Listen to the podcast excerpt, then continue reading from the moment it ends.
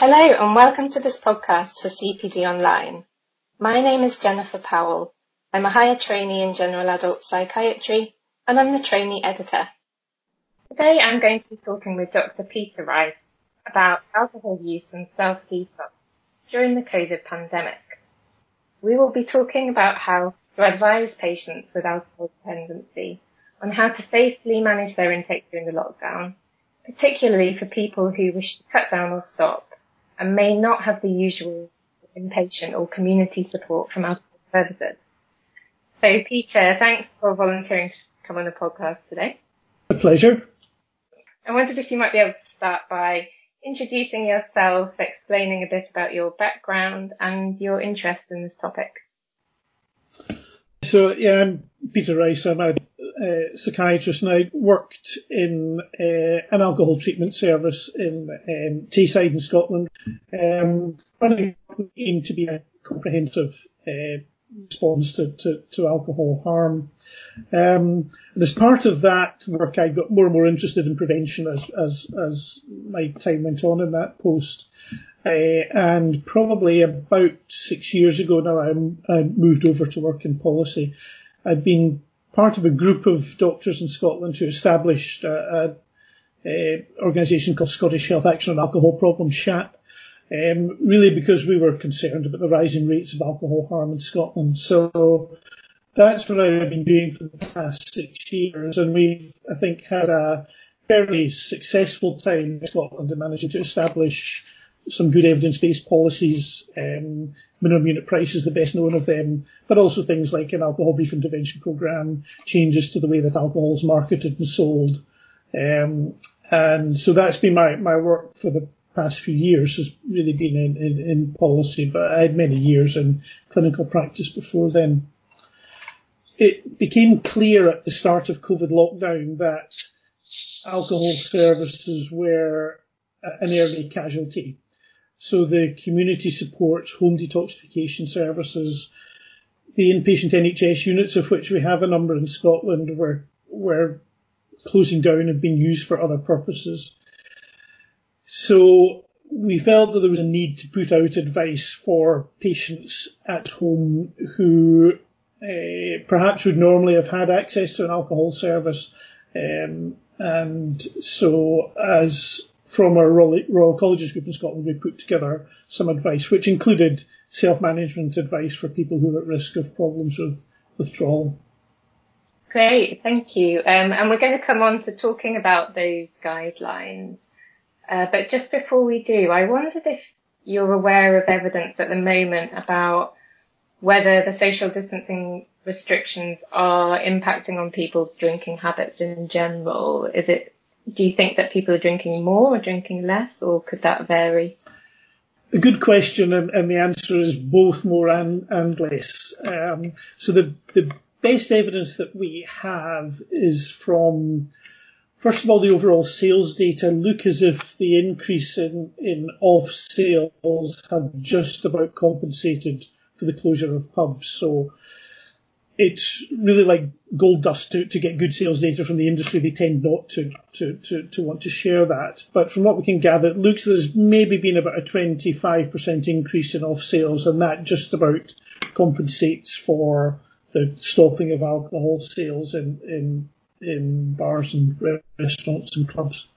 So the overall population consumption looks like it hasn't changed much, but there's really just one survey out that had elements both in England and in Scotland that came up with similar messages that light drinkers are drinking less and heavy drinkers are drinking more.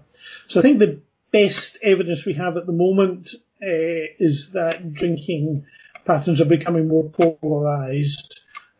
So some people are cutting back and stopping, other people are drinking more heavily, and it's the heavy drinkers who are at most risk of running into harm who are the ones who are drinking most heavily. So there'll be more evidence to come, but that's how it looks at the moment. And what about people who are alcohol dependent? Are they classified in the higher risk category for COVID, i.e. should they be shielding at home?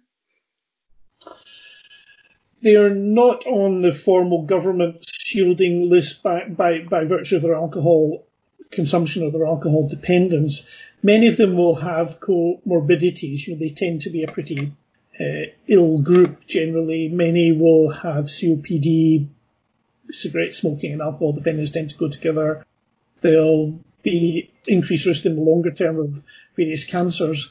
And in fact, we've recently just seen some audit data from Glasgow showing really very high mortality rates amongst the heaviest drinkers. So there actually was a biochemical study looking at magnesium levels, but the important thing was they followed up people who presented to accident emergency department at one of the big Glasgow hospitals with alcohol dependence, and they followed them up, and about 1 in 6 of those people had died in the subsequent 12 months.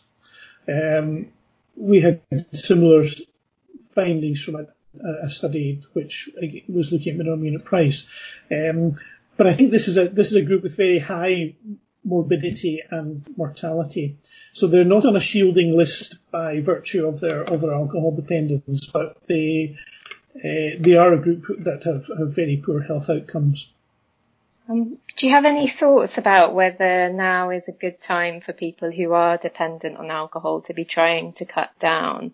For example, if as a general psychiatrist, if I had someone who was considering that, would your advice to be to perhaps hold on till after the pandemic, or is now a good time to try?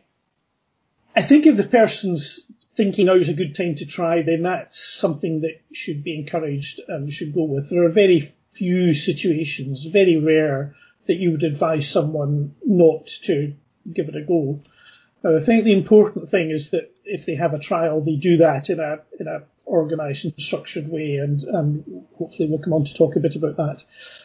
But I think in general, if someone is making a good quality decision that they want to try to cut down or quit, then that's a thing that should be encouraged.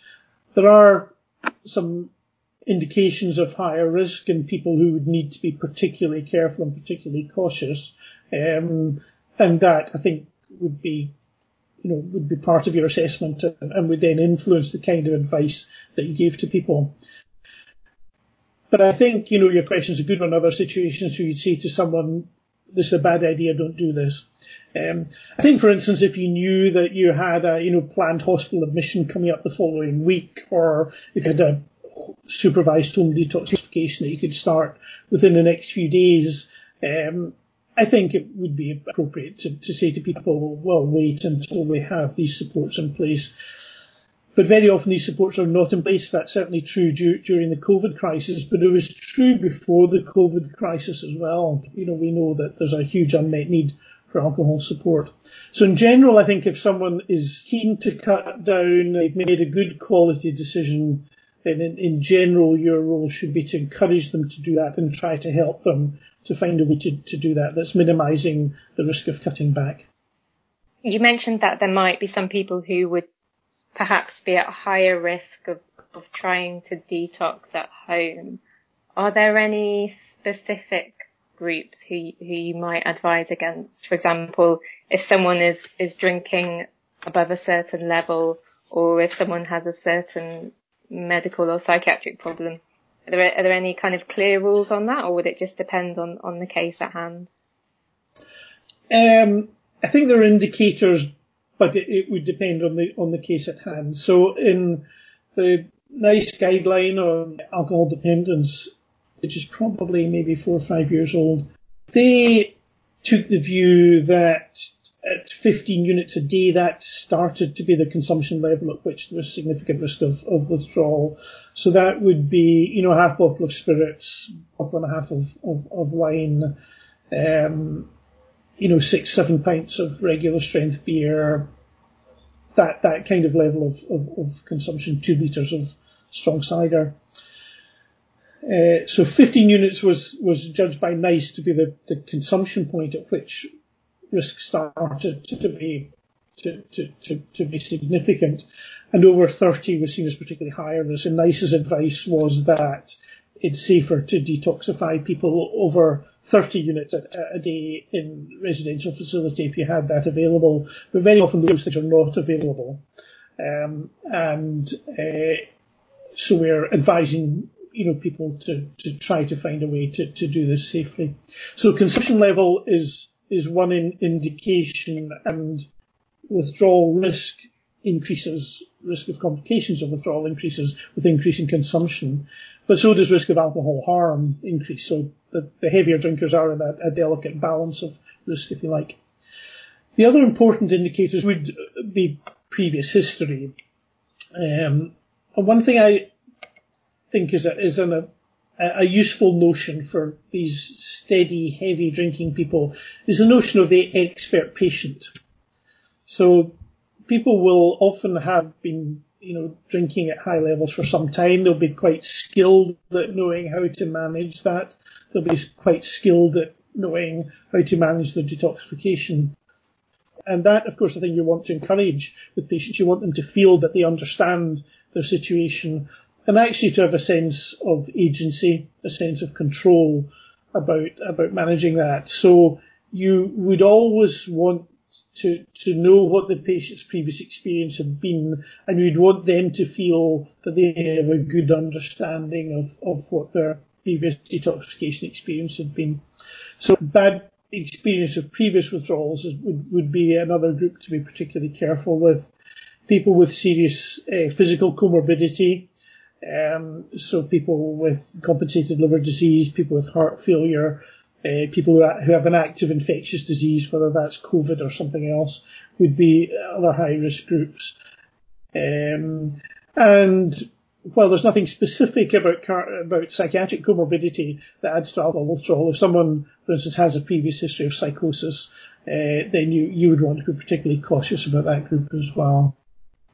So you've mentioned already the guidelines that have been put together to help people during the COVID pandemic in managing alcohol use at home and safely cutting down or stopping. Do you think you might be able to summarise the advice that is in those guidelines and on how we might advise patients to do that safely? So the consultation where you're advising a patient to self-manage their detoxification, I think, is usefully thought about by considering what you want the outcome to be and then working backwards. And I think what you want the outcome to be is for the patient to feel that they understand their drinking, that they understand their withdrawals, that they have the competency to assess that, and that they're confident about their ability to manage that. Essentially, you want them to be tapering their alcohol consumption. I'll say a bit more about that in a minute. But you want them to feel confident that they are in charge of the situation, and they understand what's likely to happen. So the process that we've advised patients is that they should have a good understanding of, if you like, their baseline alcohol consumption. So if there's someone who's a steady drinking pattern that doesn't vary much day to day, they may already know that. Or you may ask people to keep a diary for perhaps 3 days or so would be a reasonable length of time to establish, if you like, their baseline alcohol consumption. I think once they've done that, our suggestion is to do a couple of things to prepare for detoxification. Firstly, to ensure that their nutrition is at a good level, as much as it's able to be. And I think both during the COVID situation, but also in general, they should tell someone that they're doing it. Now, that actually may be their GP, depending on what services are around, or it may be a supportive family friend. It may be someone from a mutual support group that they're involved with. So we would encourage people to assess the situation, make some plans, and tell people what they're going to do.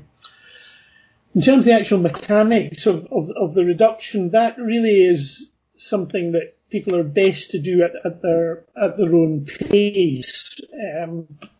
But in general, a reduction over about 8 days is likely to be safe. So reducing by about a quarter every 2 days. So the person who's drinking, for instance, 8 cans of strong lager a day would aim to be at six cans, by day 3. Then to reduce to 4 cans, which is half their previous level by day 5, and then gradually reducing for over the next 3 to 4 days. If people find that they're getting withdrawal symptoms, and tremor and sweating would be the predominant ones, then they're best to go a little bit more slowly. It's often a good idea actually for people to, if you like, load their dose in the morning and in the evening, and reduce their consumption. Start by reducing consumption in the middle of the day, because mornings and evenings tend to be the most problematic times. So that is what we would encourage people to do. But the very important message to people is that they need to be systematic and organised about this. So this maybe means them approaching their drinking a rather different way than what they've done.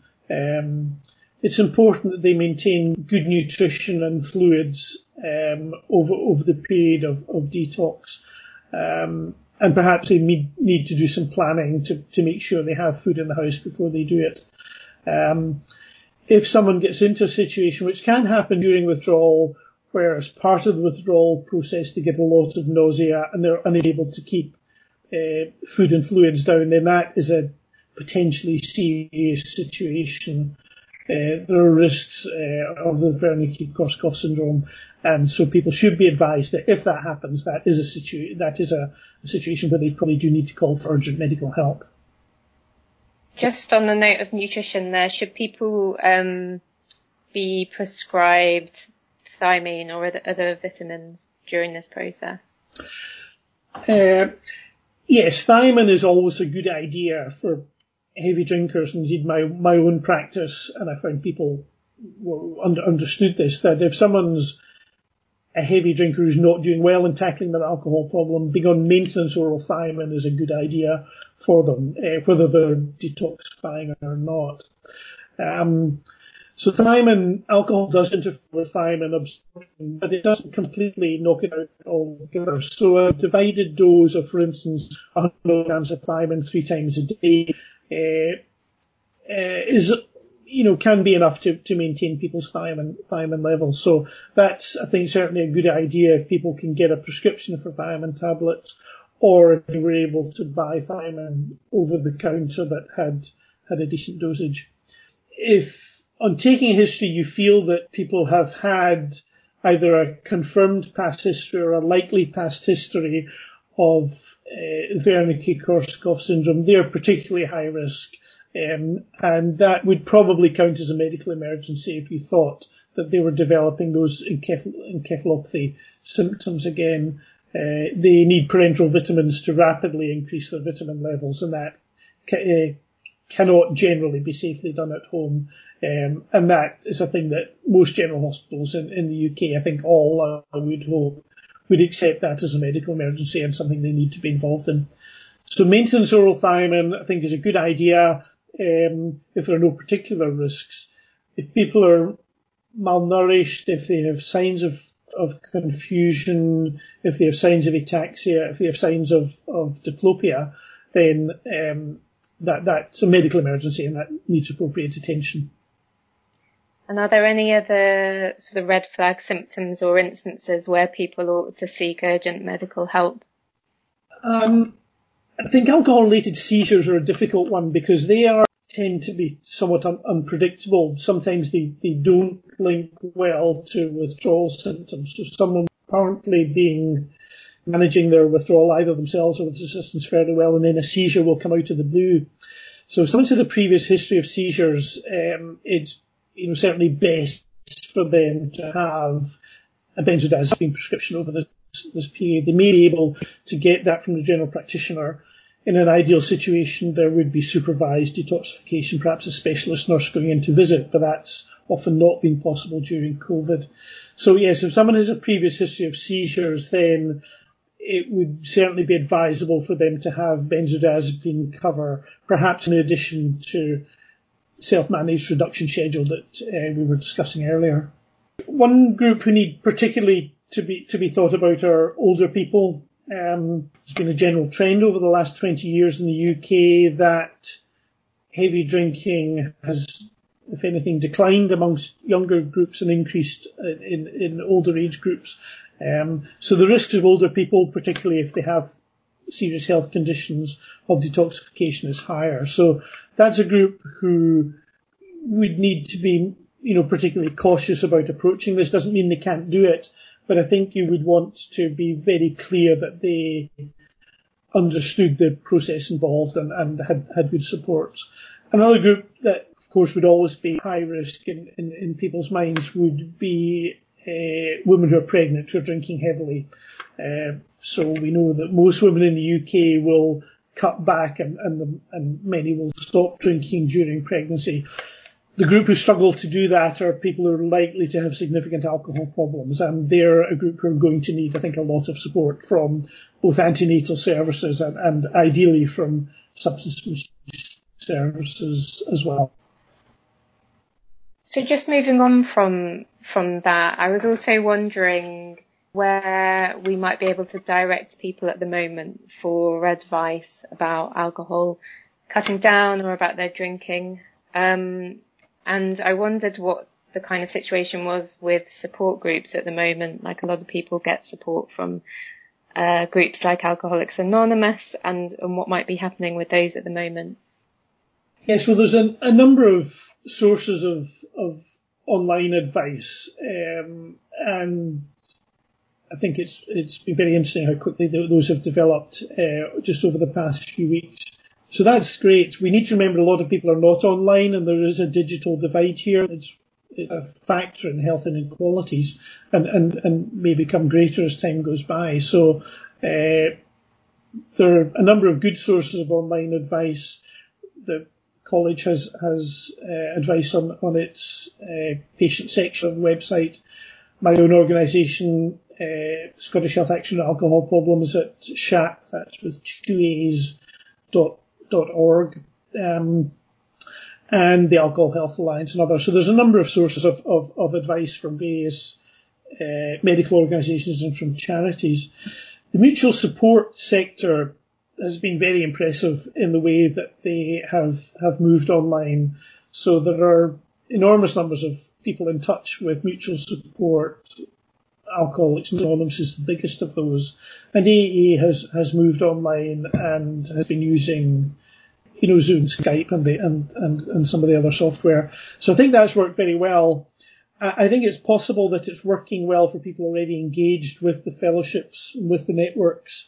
I think it may be more difficult for new people coming to join. And again, I know that people in the fellowships are aware of that. They're trying their best to phone people and reach out and so on. But I suspect it's perhaps the new people who are particularly missing the human contact of going into a meeting. But the mutual support organisations have done a great job, the recovery movement generally, in moving as much as they can of their mutual support online. Great, that's really good to know. And I think we might be coming towards the end of the podcast now, but I just wonder, before we finish, do you have any other final thoughts or any take-home messages for the listeners on this topic? We developed this guidance in the setting of the COVID crisis and the fact that services were likely to be diminished. But that's against the background of services being inadequate anyway. Alcohol services, particularly in England, have had a difficult time over the last